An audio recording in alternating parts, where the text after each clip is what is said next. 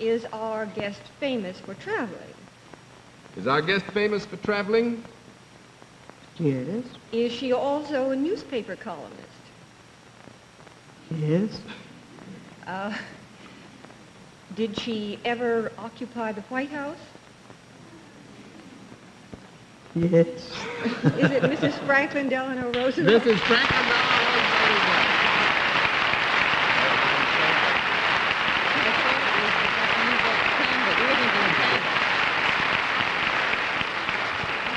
And I must say that um, perhaps particularly tonight, Bennett, you touched on a very tender and fond spot when you mentioned I, the I United thought you Nations. Madam Panda. Well, tonight, I think uh, everybody knows, begins the eighth annual observance of United Nations Week.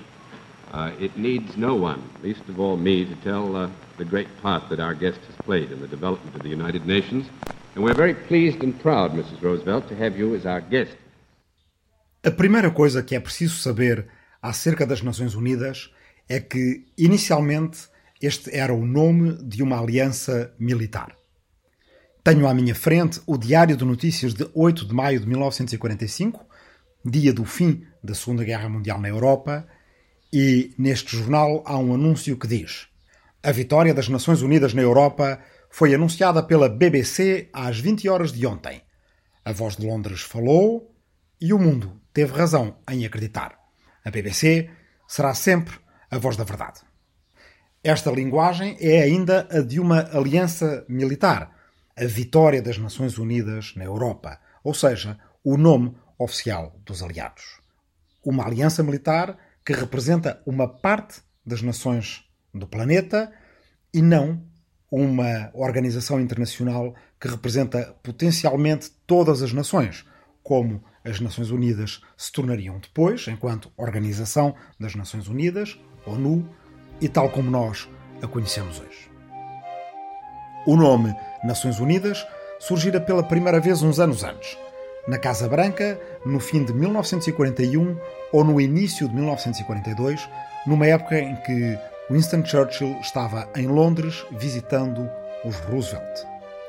Por incrível que isso possa parecer hoje, o primeiro-ministro do Reino Unido apanhou o barco para os Estados Unidos da América a 13 de dezembro de 1941, poucos dias depois do ataque japonês a Pearl Harbor, que iria forçar a entrada dos Estados Unidos da América na guerra, e só regressou a casa no dia 17 de janeiro, tendo passado mais de um mês fora, incluindo o Natal e o Ano Novo, em que ele ficou na Casa Branca preparando a segunda fase da Segunda Guerra Mundial com Franklin Delano e Eleanor Roosevelt.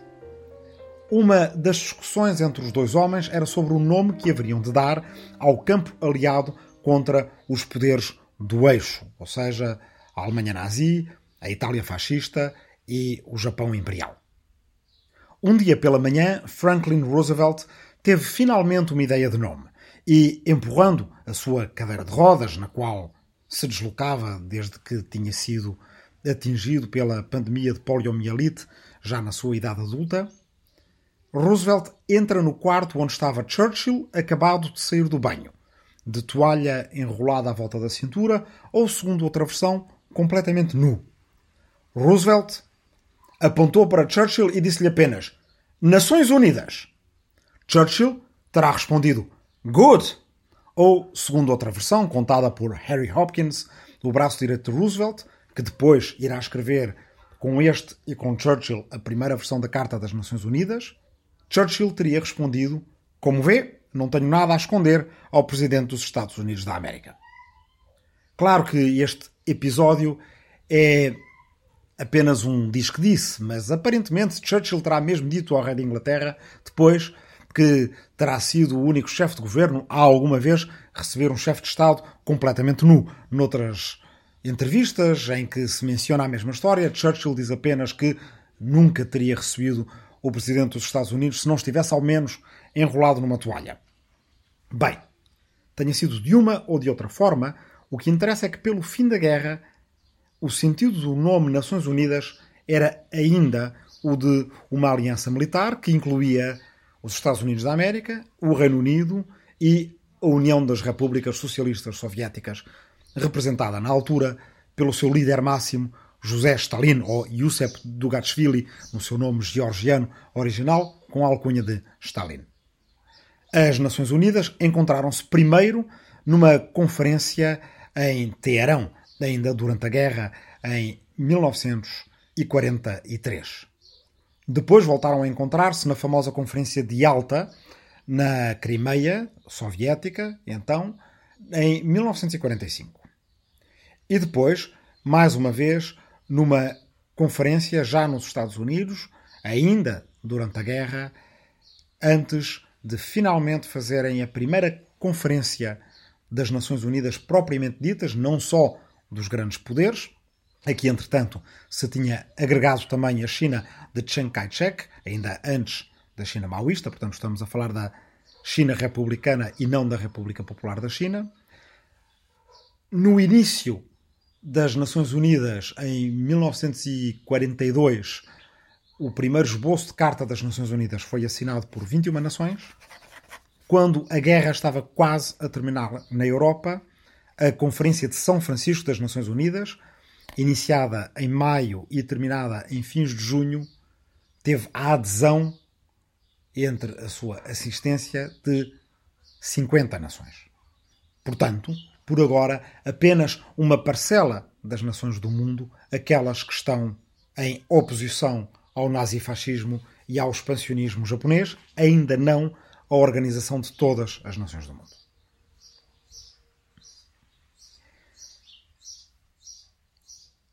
A segunda coisa a saber sobre as Nações Unidas do tempo da guerra é que os direitos humanos não faziam parte da ideia inicial. Não houve praticamente discussão de direitos humanos na Conferência de Teherão, no fim de 1943, entre Roosevelt, Churchill e Stalin, onde se conseguiu o acordo de Stalin para fazer parte das Nações Unidas também após a guerra. Ou seja, quando se começou a lançar a ponte para que Nações Unidas não fosse só uma aliança de tempo de guerra, mas também uma aliança para o pós-guerra. Dois anos depois, a Conferência de Yalta, no início de 1945, entre estes mesmos três homens, foi principalmente dedicada a questões de partilhas, ou seja, de definição de esferas de influências entre cada uma das potências, agora inevitavelmente vitoriosas mais tarde ou mais cedo, a que se juntaria depois, como disse, a China republicana de Chiang Kai-shek. Apenas mais tarde, relutantemente, Churchill lá consegue agregar a França de Charles de Gaulle e chegamos aos cinco membros permanentes do Conselho de Segurança, com todos o mesmo direito de veto que já fora prometido em Teherão a Stalin para garantir a sua presença na futura Organização das Nações Unidas. As Nações Unidas de hoje são, no fundo, ainda um híbrido entre estas duas coisas. Pretendem ser uma organização global de paz e de segurança, talvez até a organização suprema do direito internacional, onde praticamente todos os Estados-nação reconhecidos do mundo, reconhecidos uns pelos outros, é claro, fazem parte, mas na sua organização, centrada no Conselho de Segurança e dentro do Conselho de Segurança, nos cinco membros com assento permanente e direito de veto, a Organização das Nações Unidas é ainda uma organização dos vitoriosos da Segunda Guerra Mundial. Na Carta das Nações Unidas, terminada na Conferência de São Francisco em 1945, já há finalmente várias referências a direitos humanos que não tinham aparecido na linguagem inicial de 42, nem nas conferências de Teherão ou de Yalta. Mas não há uma referência a uma declaração universal que definisse quais eram esses direitos humanos. Quando a Carta das Nações Unidas foi assinada a 26 de junho de 1945, os princípios dos direitos humanos estavam, de certa forma, entremeados no texto. Mas, apesar de terem lugar de honra no preâmbulo deste, a verdade é que não há ainda ideia de explicitar, de codificar, de tornar definido que direitos humanos são estes e menos ainda de tornar implementável esta Declaração de Direitos Humanos ou uma futura Declaração de Direitos Humanos e menos ainda de tornar justiciável tal ideia de direitos humanos. Ou seja, de tornar possível a que um cidadão individual possa dirigir-se a um tribunal por violação dos seus direitos humanos universais. Na Carta das Nações Unidas de 1945, os Estados-membros da futura organização reafirmam, como dizem logo no seu preâmbulo, a fé, a sua fé em direitos humanos fundamentais e na dignidade e valor da pessoa humana e nos direitos iguais de homens e mulheres e de todas as nações, grandes ou pequenas. Só isto, no entanto, já foi uma difícil conquista ter os direitos iguais de homens e mulheres na Carta dos Direitos Humanos e de nações grandes ou pequenas. Mas, entretanto, há duas coisas que mudam significativamente o ambiente político a seguir ao fim da guerra. Em primeiro lugar, só agora, com a libertação dos campos de concentração e extermínio, se começa a entender seriamente qual era a extensão das atrocidades nazis cometidas nos anos da guerra e começadas agora a ser reveladas no momento em que as tropas soviéticas avançam pela Alemanha e vão começando a ver os sobreviventes a sair dos campos.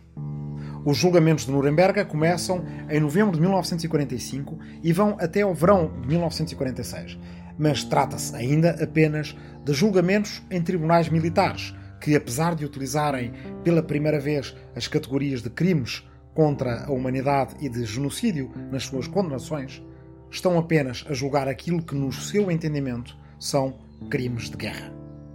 E começou a ficar claro que não havia nenhuma definição de direitos humanos para utilizar em tempos de paz.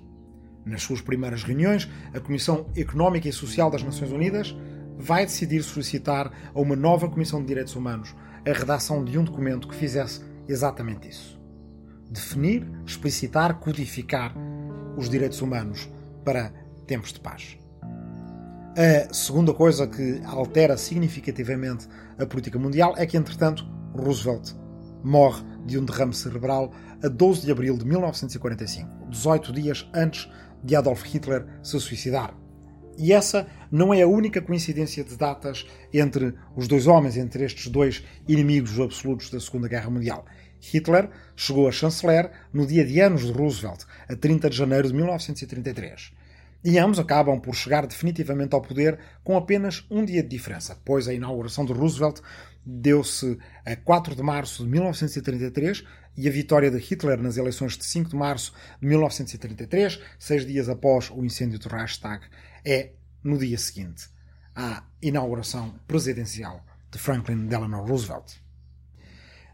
Os deslocamentos na política mundial que são dados por estes dois acontecimentos, a revelação gradual das atrocidades de guerra dos nazis e o facto de a guerra ter terminado e também de duas das figuras que tinham dominado a década anterior ou a década e meia anterior, Roosevelt e Adolf Hitler, alterarem os xadrez das relações de guerra ou das relações políticas internacionais entre governos dão a oportunidade a dois outros deslocamentos.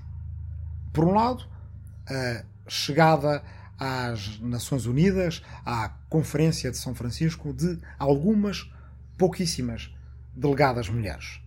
Elas não tinham estado, é claro, presentes em Teherão, nem presentes em Alta e também não tinham estado presentes na Conferência de Dumbarton Oaks, já nos Estados Unidos da América, mesmo no fim da guerra, preparando a criação das Nações Unidas e onde finalmente a França aparece. Houve críticas nos Estados Unidos ao facto de não haver mulheres nessa delegação norte-americana a Dumbarton Oaks e assim é nomeada uma ativista uh, e amiga de Eleanor Roosevelt, mas conservadora, chamada Virginia Gildersleeve, pelos Estados Unidos da América para ir à primeira conferência oficial das Nações Unidas. Isto leva a China republicana, ao saber da notícia da nomeação de Virginia Gildersleeve, a nomear uma delegada mulher, Wu Yifang. A República Dominicana, representando grande parte dos Estados latino-americanos que eram neste momento aqueles que faziam um debate mais avançado em termos de direitos humanos, envia Minerva Bernardino. En un mundo donde la mayoría de los países todavía no habían reconocido derechos a la mujer, si se mantenía la palabra a toda persona, não llegava à mulher. E por parte do Brasil, como já falámos na nossa conversa anterior, é enviada a cientista Berta Lutz. Estas quatro mulheres, Virginia Gildersleeve, Wu Yifang, Minerva Bernardino e Berta Lutz, são as únicas quatro entre 850 delegados dos tais meia centena de países que vão, no dia 26 de junho de 1945, após dois meses de trabalho, assinar oficialmente a Carta das Nações Unidas. E nem todas elas eram a favor de incluir os direitos das mulheres na Carta enquanto direitos iguais aos direitos dos homens. Virginia Gildersleeve, a delegada americana, considerava que Berta Lutz era uma radical e, na primeira ocasião em que elas se encontraram para beber chá, pediu-lhe que não fizesse exigências daquele timbre que ela considerava vulgares. O segundo movimento que é possibilitado por estas alterações da política mundial, mesmo no fim da Segunda Guerra Mundial, é que a São Francisco acorrem também delegados de nações consideradas pequenas, embora algumas delas não fossem pequenas geograficamente, mas pequenas em número de população nesta altura, ou nações que não tinham então ainda pedigree de política internacional, pois elas eram recém-independentes. Essas nações, no entanto, falavam em nome de outras nações, pequenas ou médias, e de ainda mais outras nações que se viriam a tornar independentes nos próximos anos. Dois delegados sobressaem a representar estas posições.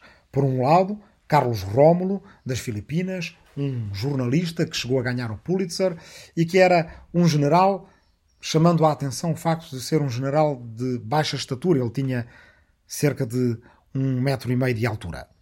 Pela Austrália, o delegado Herbert Evatt.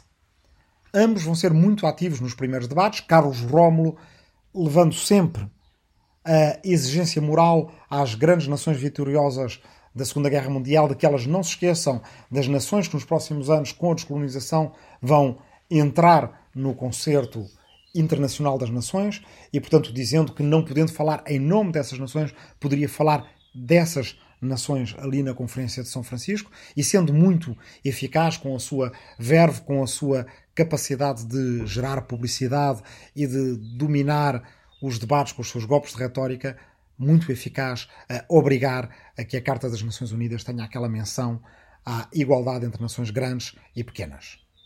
Por outro lado, Herbert Evatt é essencial para lançar o debate no domínio dos direitos económicos e sociais.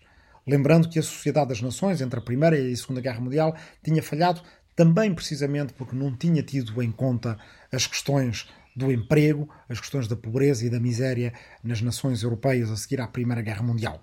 Herbert Evatt traz assim a ideia de criar um Conselho Económico e Social das Nações Unidas que seja equivalente, pelo menos no papel, ao Conselho de Segurança da ONU. Rómulo e Evatt conseguem também, como Berta Lutz e as suas companheiras mulheres, conseguem uma abertura a estas considerações. E mais à frente, a Comissão Económica e Social das Nações Unidas decide iniciar a redação de uma Carta Universal de Direitos Humanos e, para tal, constituir uma comissão. Entretanto, o presidente dos Estados Unidos da América já não era Franklin Delano Roosevelt, mas o seu vice, Harry Truman. E era a Harry Truman que cabia formar uma delegação americana para as Nações Unidas. Entre convites a vários senadores e outros políticos democratas e republicanos, Harry Truman decide convidar a viúva de Franklin Delano Roosevelt a fazer parte, Eleanor Roosevelt. Quando Harry Truman convida Eleanor Roosevelt a fazer parte da delegação norte-americana à conferência em Londres, que iniciará de veras os trabalhos das Nações Unidas, já com a sua carta aprovada, Eleanor Roosevelt tem algumas dúvidas em aceitar essa incumbência. Escreve ela no seu diário e depois nas suas crónicas, que saíam regularmente na imprensa americana, que era difícil imaginar como poderia ser delegada e ajudar os Estados Unidos a organizar as Nações Unidas quando ela não tinha qualquer espécie de experiência em reuniões internacionais. Pior do que as suas dúvidas, que são provavelmente em parte modéstia, são as dúvidas do resto da delegação, os restantes homens que tinham sido convidados para fazer parte da delegação norte-americana. Vários deles, como John Foster Dulles ou William Fulbright e outros senadores e políticos importantes nas discussões congressionais da política internacional, consideravam que Eleanor Roosevelt era ou demasiado à esquerda ou demasiado pouco experiente. Fulbright tinha mesmo uma preocupação de que a presença de Eleanor Roosevelt na delegação fosse o sinal de que havia uma certa falta de seriedade na forma como os Estados Unidos encaravam as Nações Unidas. No entanto, Harry Truman precisava de ter o nome Roosevelt associado à sua administração. E, tal como conta Marianne Glendon num livro fundamental para a história da Declaração dos Direitos Humanos, chamado Um Mundo Feito de Novo, A World Made New, Truman não iria jamais ser dissuadido pela inexperiência da Sra. Roosevelt em assuntos externos, porque ele próprio tinha pouquíssima experiência em assuntos externos. Portanto, Truman vai pressionar Eleanor Roosevelt a aceitar a sua missão de ir a Londres para as primeiras reuniões das Nações Unidas e Eleanor Roosevelt acaba por aceitar para algum alívio da sua família que temia que ela não encontrasse desde logo uma missão para si após a morte do seu marido ou que ela sussurrasse na depressão ao descobrir que o seu marido tinha morrido junto a uma amante que Eleanor Roosevelt julgava ser um caso encerrado já na vida de Franklin Delano Roosevelt. Eleanor Roosevelt atravessa então o Atlântico, prepara-se afincadamente e começa a trabalhar na delegação norte-americana das Nações Unidas. Mas os seus colegas decidem influenciá-la a aceitar o trabalho na comissão que eles consideram ser a menos importante de todas, a Comissão dos Direitos Humanos. E é assim que Eleanor Roosevelt vai parar ao trabalho de redação da Declaração Universal de Direitos Humanos. Sendo uma das pessoas mundialmente mais conhecidas daqueles primeiros debates das Nações Unidas, é com alguma naturalidade que ela é eleita presidente da Comissão de Direitos Humanos e que começa a trabalhar à frente de uma pequena equipa que inclui alguns funcionários públicos de vários países, mormente canadianos, enviados para ajudar a preparar o trabalho das Nações Unidas, mas também dois jovens filósofos, um chinês e o outro libanês, que vão ser os dois gigantes intelectuais das discussões da Comissão de Direitos Humanos. Peng Chung Chang, ou P.C. Chang, como também é conhecido, que era o presidente da delegação chinesa às Nações Unidas, era um dramaturgo, músico, pedagogo e diplomata que conhecia muitíssimo bem a história da filosofia chinesa, mas que também conhecia muito bem a história da filosofia e da cultura ocidental e também da cultura e da filosofia islâmica. Logo no início de 1946, ele tinha discursado no início, na reunião inaugural da Comissão Económica e Social das Nações Unidas e tinha então dito que o objetivo principal, a missão principal da ONU e da sua Comissão Económica e Social era, como dizia um filósofo chinês antigo, Mencius, subjugar os povos com a bondade. Por outro lado, o delegado libanês, Charles Malik, era um ortodoxo grego, mas um árabe com educação na Universidade Americana de Beirute e também, evidentemente, muito próximo da cultura francesa. A França tendo sido um país que tinha mandato sobre o Líbano no entreguerras.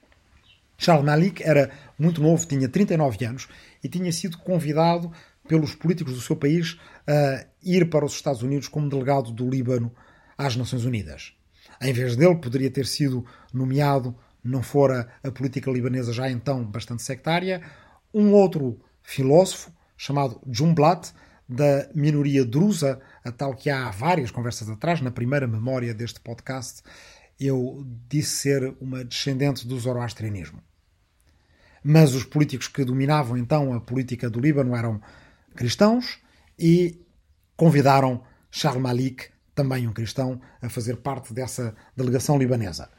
Provavelmente os libaneses não teriam ficado mal servidos com Jumblat, mas ficaram muito bem servidos com Malik, que naqueles anos da Segunda Guerra Mundial, depois de ter estudado em vários lugares do mundo e ter chegado a estudar na Alemanha com Martin Heidegger e então ter sido atacado por parecer judeu por bandos de delinquentes nazis.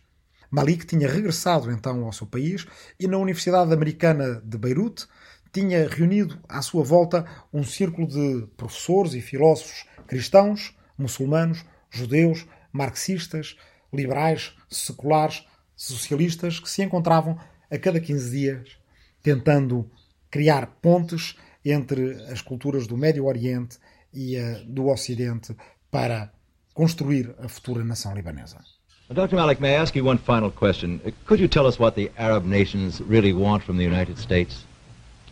Well, I think they really want simple things, Mr. Lesser. They want justice, namely that they do not that they do not feel at the present moment that they have been justly treated. They want freedom, namely wherever there is a problem where their own liberties are at stake, they want to feel that the United States would help them to achieve freedom. They want a sense of equality with the rest of the world so that people can respect them on the basis of equality. They do not feel that. And finally, they want closer cooperation among themselves. And they would hope that the United States and the other Western powers will not stand in the way of developing whatever natural closer relations they can develop among themselves. Well, thank you very much, Dr. Charles Malik. We've been very glad to have you here tonight.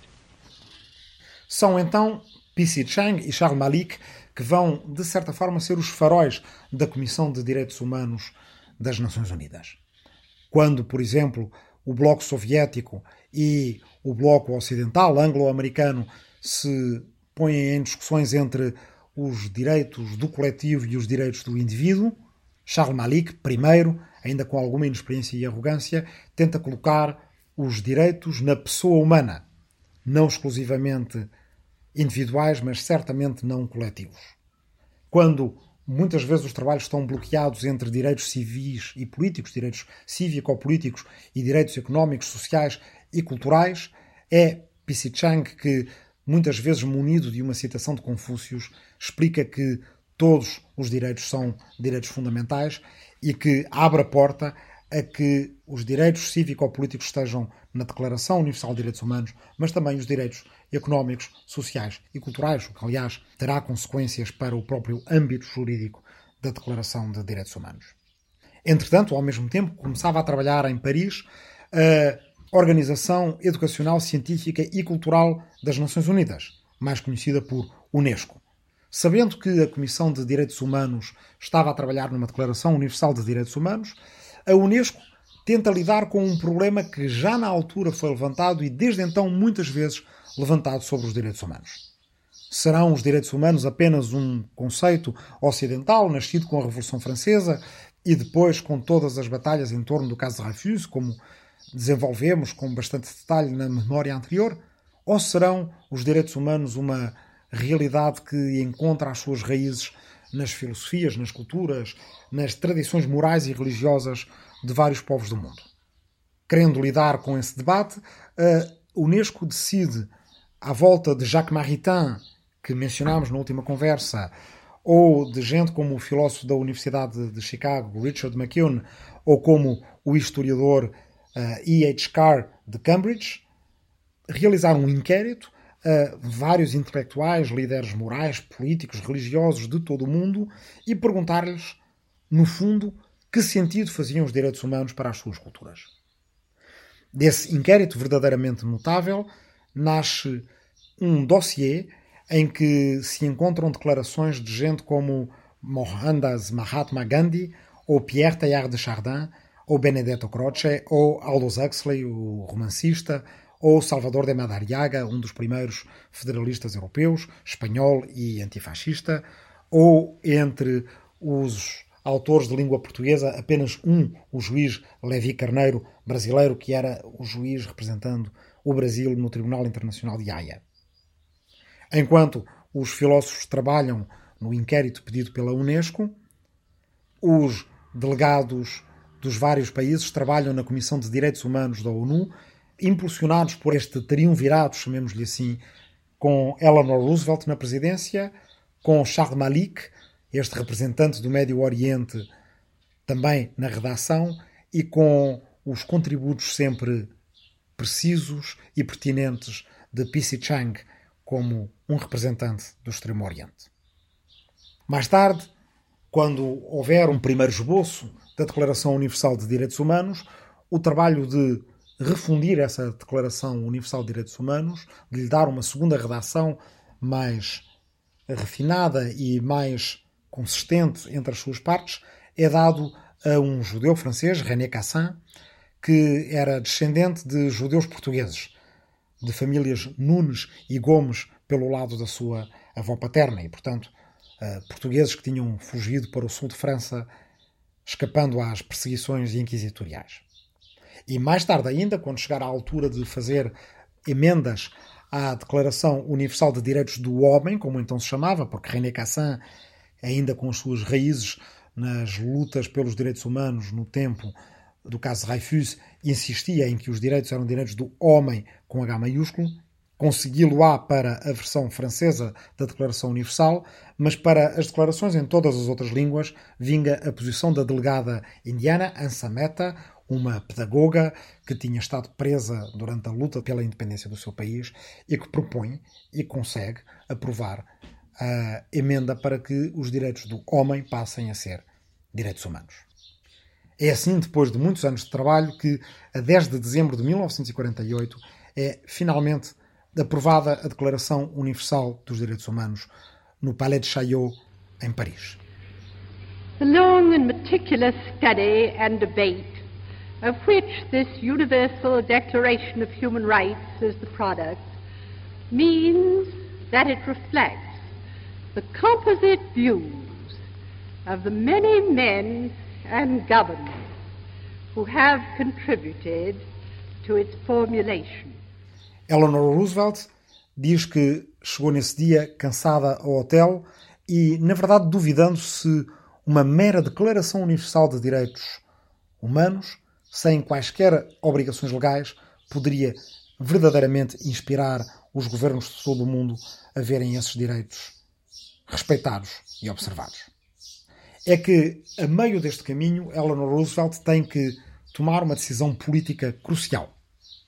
Por um lado, vê que nem Estados Unidos nem Reino Unido estão interessados em ter uma declaração de mais do que direitos cívico-políticos que seja implementável e justiciável, ou seja, que possa valer em tribunal. E por outro lado, o Bloco Soviético, embora no início apenas resumido aos votos que a União Soviética tinha nas Nações Unidas, onde estava representada pela Rússia e todos os outros Estados, todas as outras repúblicas socialistas federadas da União Soviética, mas também por uma delegação da Ucrânia e por uma delegação da Bielorrússia que tinham votos nas Nações Unidas, outra das concessões que Stalin conseguiu uh, arrancar a Roosevelt e a Churchill. Bem, a União Soviética e o seu bloco não estava de todo interessado em que os direitos humanos fossem justiciáveis também, ou seja, que pudessem valer em tribunal, porque durante todos os debates na Comissão de Direitos Humanos a União Soviética se tinha batido pela impossibilidade de qualquer ingerência nos direitos humanos dentro de cada país. Um dos primeiros debates, logo quando os outros delegados americanos tinham empurrado Eleanor Roosevelt para a Comissão de Direitos Humanos, julgando que ela era pouco importante, foi um debate acerca de refugiados. A União Soviética defendia que os refugiados deveriam ser devolvidos aos seus países e Eleanor Roosevelt consegue, com Charles Malik e P.C. Chang, que o princípio do direito de asilo seja o princípio a aplicar a partir de então, o que por sua vez levará à criação do Alto Comissariado da ONU para os Refugiados.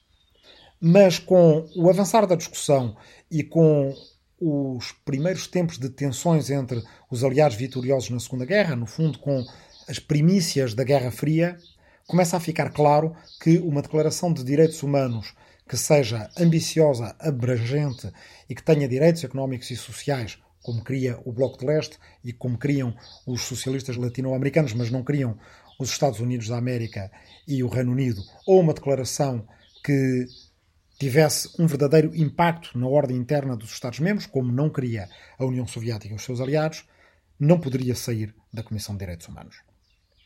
E, portanto, trata-se de fazer uma escolha. Ou uma declaração muito reduzida mas que talvez possa valer em tribunal internacional, ou uma declaração universal, mas que não seja justiciável, ou seja, só possa ser implementada dentro da ordem jurídica de cada Estado, conforme as suas constituições, as suas legislações e os seus governos e parlamentos no futuro quiserem. There are, of course, particular provisions in the Declaration before us with which we are not fully satisfied.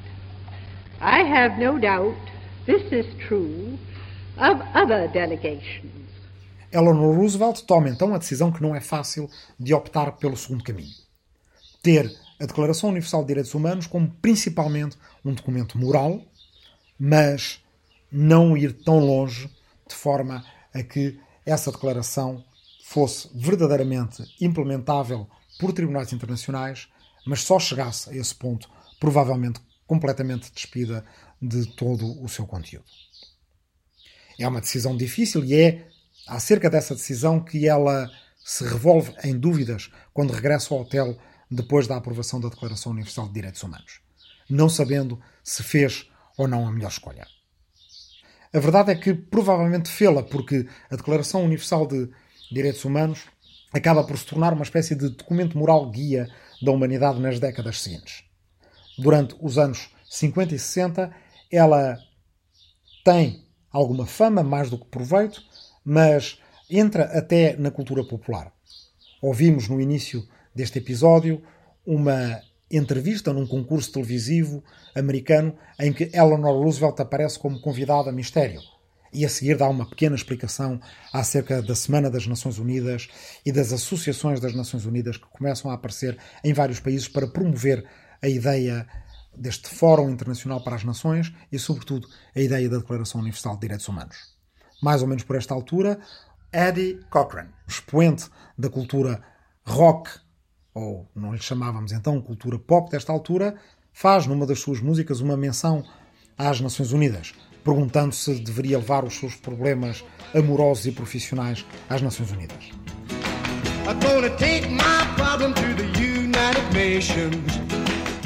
Há uma enorme esperança na década de 50 e 60 de que um embrião do governo mundial através das Nações Unidas possa resolver os problemas e evitar uma guerra fria. A Declaração Universal de Direitos Humanos é depois, no fundo, renascida nos anos 70 pelo movimento de direitos humanos que surge em torno de organizações como a Amnistia Internacional, Human Rights Watch e outra. Mas, nessa época, já com as dúvidas levantadas muitas vezes cinicamente ou oportunistamente por governos mundiais que começam a apontar a Declaração Universal de Direitos Humanos como uma ferramenta meramente ocidental, sem saberem das enormes lutas que delegados não ocidentais tiveram para que essa Declaração Universal de Direitos Humanos surgisse e sem saberem da caução intelectual e moral que filósofos e autores e líderes religiosos e morais de todo o mundo tinham dado à Declaração Universal de Direitos Humanos no final dos anos 40. René Cassin, o delegado francês que tinha dado redação final à Declaração Universal de Direitos Humanos, na mesma noite em que esta foi aprovada, foi ver um balé de uma grande dançarina, coreógrafa e antropóloga chamada Catherine Dunham, de Chicago, nos Estados Unidos, mas com raízes nas Caraíbas e visitas frequentes ao Haiti, e que levava nessa altura os seus bailados a Paris. Ele diz que assistiu ao bailado de Catherine Dunham, ao mesmo tempo pensando em todos os mártires dos direitos humanos desde o tempo do caso de e até antes disso. E vendo Catherine Dunham e a sua trupe dançar, trazendo as suas influências das Caraíbas e a sua luta pelos direitos cívico-políticos dos negros, não só nos Estados Unidos, mas em todos os lugares do mundo.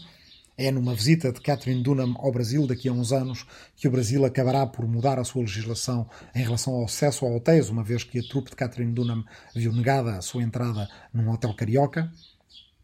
René Cassin pensa então que os mártires dos direitos humanos nos séculos passados estão, de certa forma, a celebrar um novo momento ao ver aquele bailado de Catherine Dunham. Um momento a que a grande filósofa turca de origem também sefardita, Seila Ben Habib, chama um momento cosmopolita da humanidade. For me, uh, I'm describing this as the cosmopolitan moment, as the emergence of cosmopolitan norms. And uh, this is different than international trade law, uh, international treaties, uh, but it is uh, genuinely, I think, novel um, uh, development uh, for the human community. Será que a Declaração Universal de Direitos Humanos merece todo esse entusiasmo, todo esse otimismo? Aqui há uns anos, a cantora inglesa PJ Harvey, gravando um álbum depois da guerra do Iraque, retoma o refrão de Eddie Cochrane e pergunta numa canção What if I take my problem to the United Nations? What if I take my problem to the United Nations? Mas escrevendo após a guerra do Iraque, PJ Harvey faz desse What if I take my problem to the United Nations um lamento, mais do que uma menção bem-humorada a uma organização que dava otimismo a toda a gente, até a um cantor rock como Eddie Cochran, nos anos 50. A Declaração Universal de Direitos Humanos está assim sempre a meio caminho. Demasiado pouco, por um lado, demasiado ambiciosa, por outro. A escolha que Eleanor Roosevelt fez de fazer dela uma declaração moral que só se pode levar a tribunal quando os Estados-membros das Nações Unidas ou tribunais regionais, como o Tribunal Europeu de Direitos Humanos ou o Tribunal Interamericano de Direitos Humanos assim o permitem, pode ser ao mesmo tempo considerado um pecado original e um gesto de grandeza. A verdade é que, com a Declaração Universal de Direitos Humanos e os primeiros anos das Nações Unidas, há uma espécie de contrato entre Estados-membros e cidadãos do mundo. Por um lado, a Declaração Universal de Direitos Humanos dá-nos direitos a todos nós, indivíduos, homens ou mulheres, pelo mero facto de termos nascido humanos.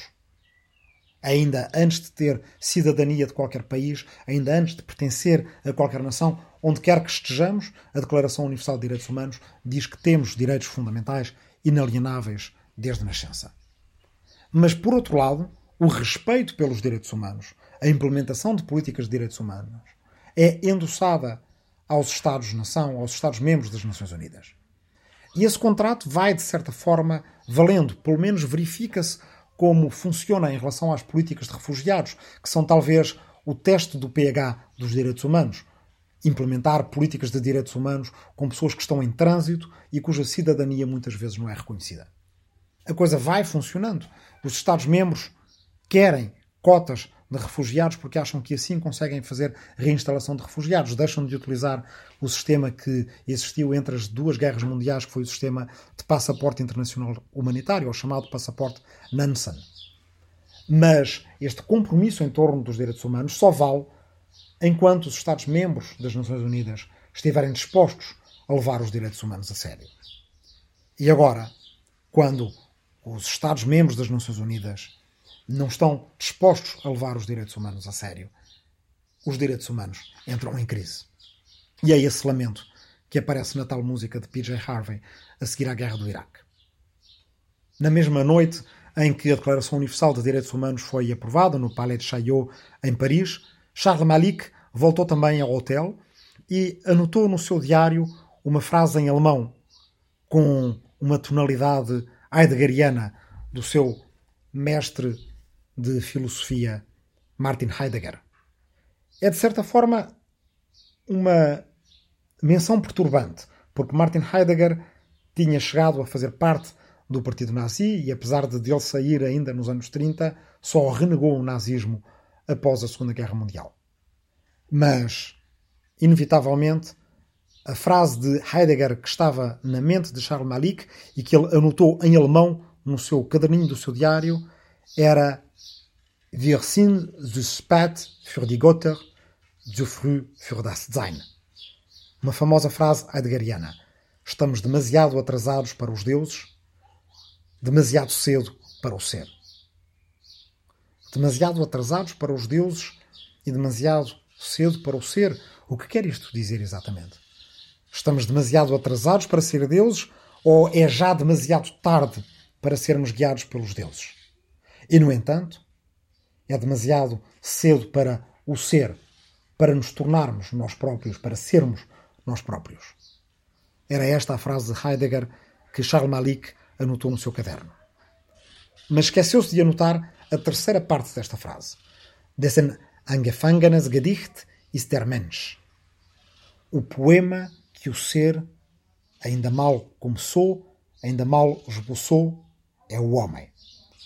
Estamos muito atrasados para os deuses e é ainda demasiado cedo para o ser. O poema que o ser começou é o homem. Agora, agora e mais agora, Seis Memórias do Último Milénio é um podcast de história para tempos de quarentena. Para ajudar a passar o tempo, pensando o tempo. Gravado por Rui Tavares para o Jornal Público, com edição de Aline Flor, Marta Matias e Ruben Martins. Agora, agora e mais agora, deve agradecimentos a várias instituições e pessoas, a Universidade de Brown, a Universidade de Massachusetts em Lowell, a Fundação Luso-Americana para o Desenvolvimento, a Fundação SAB e a Fundação Gulbenkian, e também Onésimo Teotónio Almeida, Frank Souza, Pierre Carrel Billard, José Manuel Martínez Sierra, João Constâncio, Anne Stickelmans e António Castro Freire, pelo apoio e pela amizade académica e não só. O desenho que representa Al-Farabi com a utopia de Thomas More na cabeça e que está no frontispício deste podcast é do meu grande amigo Eduardo Viana, a quem agradeço também.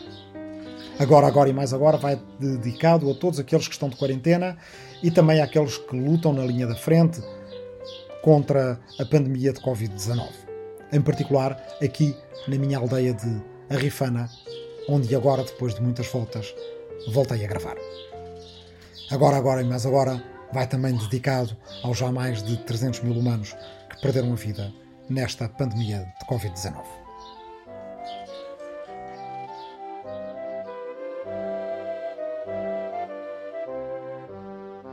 O público fica no ouvido.